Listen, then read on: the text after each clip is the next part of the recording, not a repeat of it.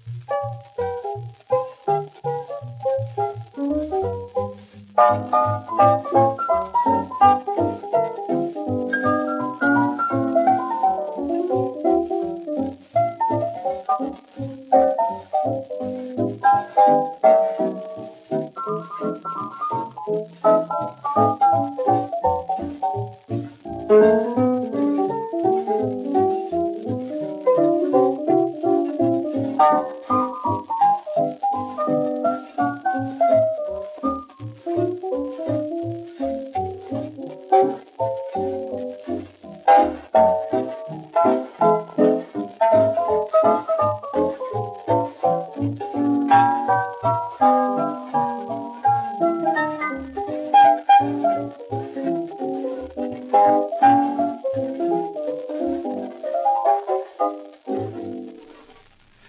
is Frankie Carle with Ida, Sweet as Apple Cider, written in 1903 by Eddie Leonard and Eddie Munson. Okay, why this album for this episode? Well, quite frankly, with a few exceptions, like Now, which you would have noticed in the Valentine's Day episode, and When I Was Married more than a dozen years ago, and When I Lived with Someone quite a few years ago, I really didn't have many long term relationships. In fact, my parents never knew who I might be bringing to the next family function over the years. So, when I saw the title of this collection of shellac records when I pulled it out of the box, I knew I would have to check out the women's names and use it soon in an episode. I can say, though, I never dated any women with any of these names on these song titles. So you can see the, the title was kind of personal. All right, next up, yet another Gershwin tune.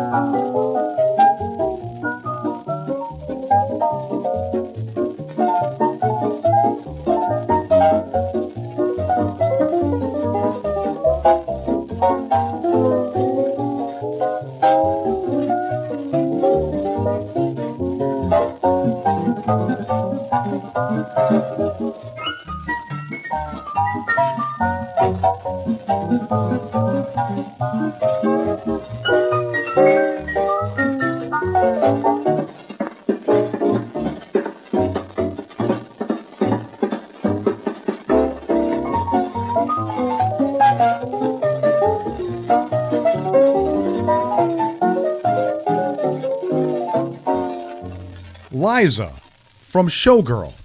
Liza, All the Clouds Will Roll Away is a song composed by George Gershwin with lyrics by Ira Gershwin and Gus Kahn. It was introduced in 1929 by Ruby Keeler as Dixie Dugan in Florence Ziegfeld's musical Showgirl.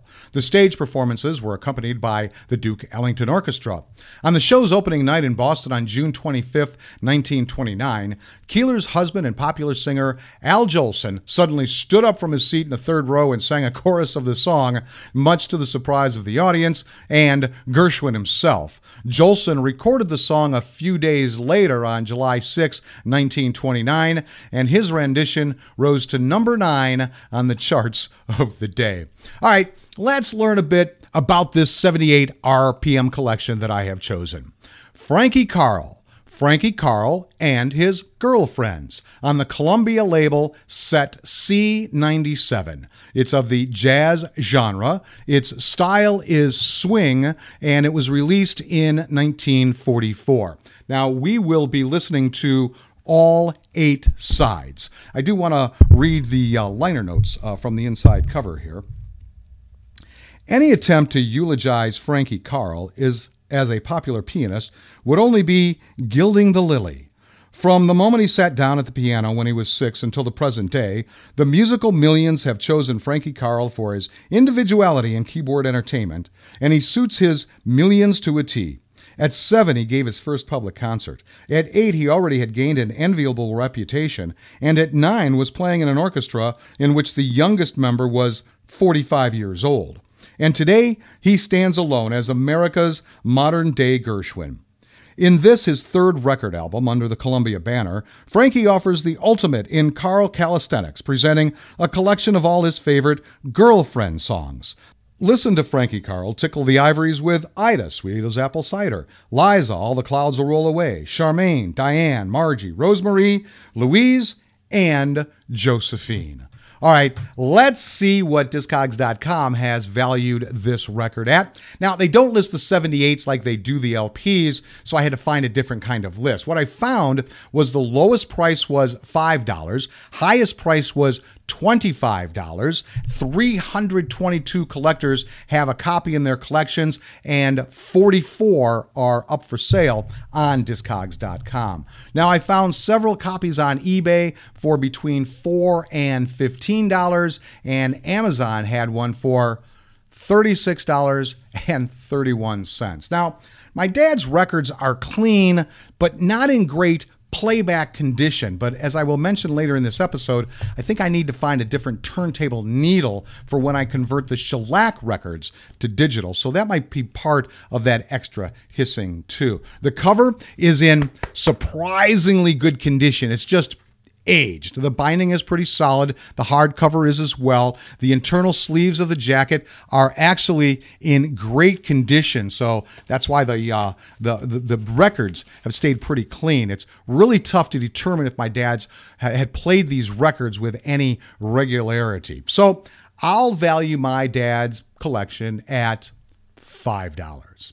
Next up, two songs from the same songwriters.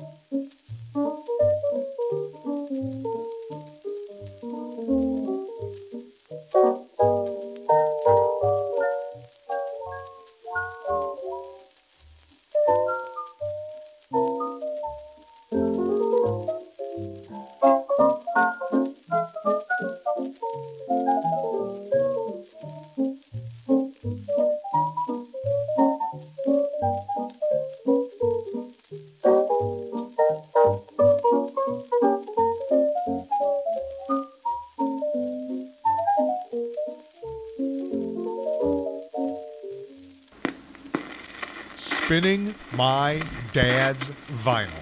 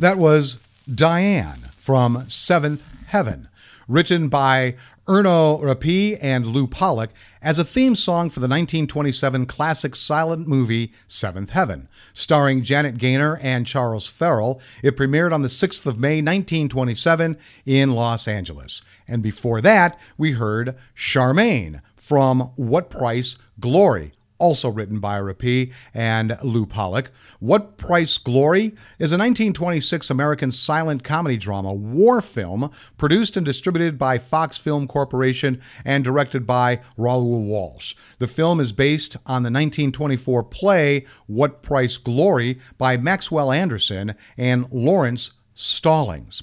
All right, time now to learn about this episode's featured artist. Frankie Carle, born Francis Nunzio Carlone on March 25, 1903. He was an American pianist and bandleader. Born in Providence, Rhode Island, the son of a factory worker who could not afford a piano, he practiced on a dummy keyboard devised by his uncle, pianist Nicholas Colangelo, until he found a broken down instrument in a dance hall. In 1916, uh, teenage Carle began working with his uncle's band, as well as a number of local bands in the Rhode Island area. To gain further popularity in an America which still held prejudices against many Italian Americans, Carle did what many singers, such as Dean Martin and Jerry Vale, did during this time period. He changed his name from Carlone to Carle. Carle started out working with a number of mainstream dance bands. His earliest known recordings and performances were with the Edwin J. McEnelly Orchestra from 1924 to 1929. He wrote many of the arrangements for that orchestra as well as play piano. In 1934, he played with Mal Hallett and his orchestra. In 1935, he had his own orchestra and was billed in an ad for one nightclub as America's Greatest Pianist. He received attention when he joined Horace Heidt and his musical Knights in 1939. He later became co leader of the band. The popularity he attained while with Heidt's band allowed him to leave the band in 1944 and form his own band, the Frankie Carle Orchestra. When his daughter, Marjorie Hughes, sang with the band, he did not reveal the relationship until Walter Winchell published it. His band disbanded after 1955 and he performed mainly as a soloist thereafter. He also formed piano studios across America and published piano instructional books. He made many records and had his own radio and television programs. From the 1950s until the 1980s, Carle performed as a single artist and maintained a close following of loyal friends. He died March 7th, 2001, just shy of his 98th birthday. Next up, a song that was composed for vaudeville.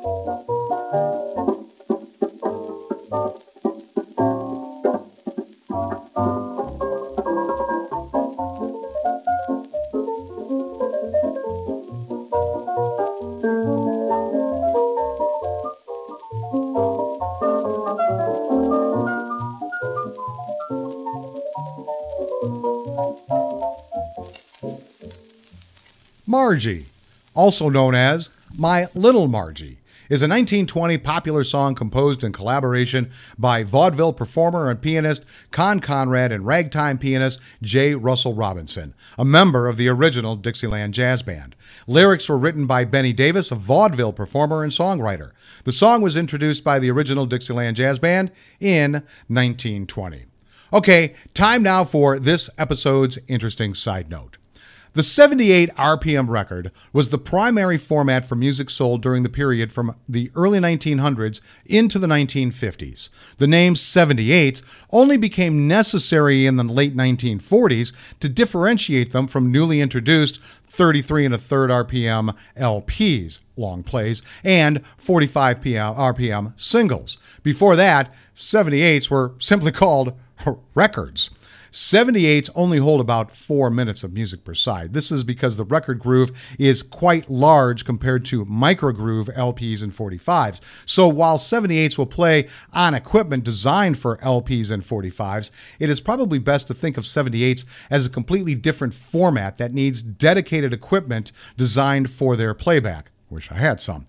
78s have a largely undeserved bad reputation when it comes to sound quality because many people try to play them using equipment that wasn't meant for them, which is partly why my dad's records currently don't have the full sound that they are talking about. I need a, a larger needle.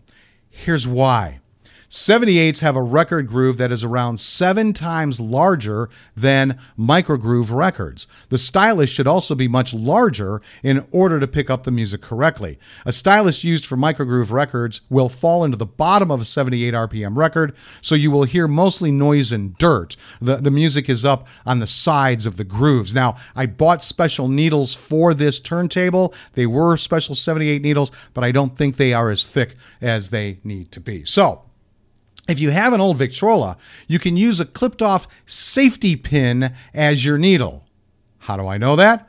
Well, that leads to a story about my trip to Philadelphia in 1976 as a member of the Boy Scout Service Corps helping with the 44th Eucharistic Congress. Now, I stayed with a scouting family in Philly for the week. Mr. Otto, I wish I remembered his first name, happened to be an engineer at the local CBS affiliate. His hobby was to collect and repair old Victrolas. He happily showed off his collection to me and showed me a couple of secrets to keeping these things playing. One part that was hard to find, even by the 1970s, was a needle that would connect properly in the, in the Victrola's tone arm. What was the solution? Snip off a part of a safety pin. It fit snugly into the pickup and it was wide enough to fill the whole groove. I never, I've never forgotten that lesson and he even gave my brother-in-law that hint when he was, uh, he too was having issues finding a needle for his Victrola. I'm just happy to have a turntable right now that will play at 78 RPM. I'll work on finding a better needle that will record these shellac records uh, much better, I hope. And now, one from Canada and one from France.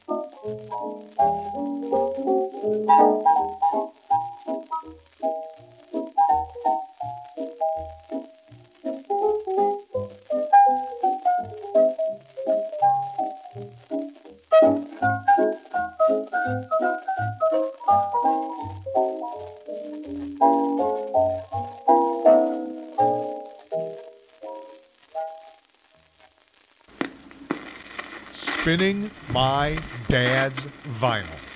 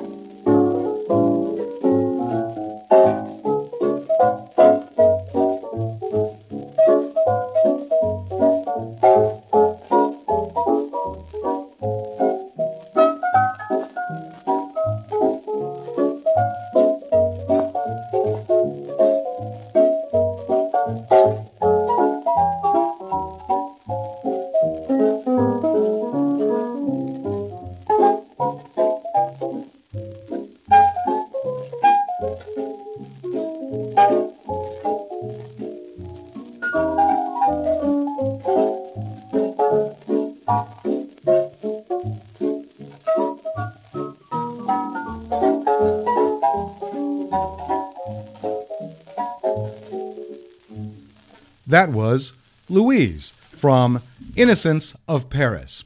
Louise is a song written by Leo Robin and Richard A. Whiting for the 1929 film Innocents of Paris, where it was performed by Maurice Chevalier. The song was Chevalier's first hit in the United States and was among the best selling records for 10 weeks in the summer of 1929. And before that, we heard Rose Marie from Rose Marie, which is an operetta style musical with music by Rudolf Friml and Herbert Stothart, and book and lyrics by Otto Harbach and Oscar Hammerstein II. The story is set in the Canadian Rocky Mountains and concerns Rose Marie Laflamme, a French Canadian girl who loves miner Jim Kenyon. Well, I hope you enjoyed this episode as much as I enjoyed bringing it to you. Frankie Carle certainly had a nice style and musical longevity. Plus, I've really been enjoying listening to music that was written 90 to more than 100 years ago. So let's end with the youngest girlfriend, uh, tune. It's only 85 years old.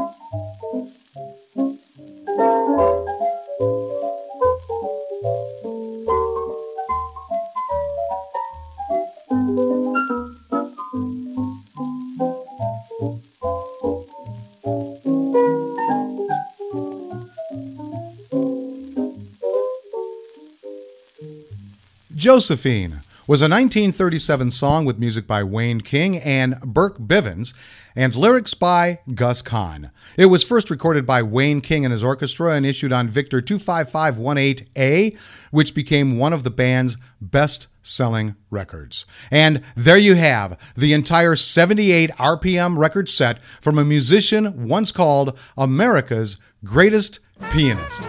So thanks for tuning into Volume 61 Frankie's Girlfriends However You Did. If you want more information about this show, head over to spinningmydadsvinyl.com. I'll be back next week with all my skips, scratches, and pops for Volume 62 Popcorn and Soul.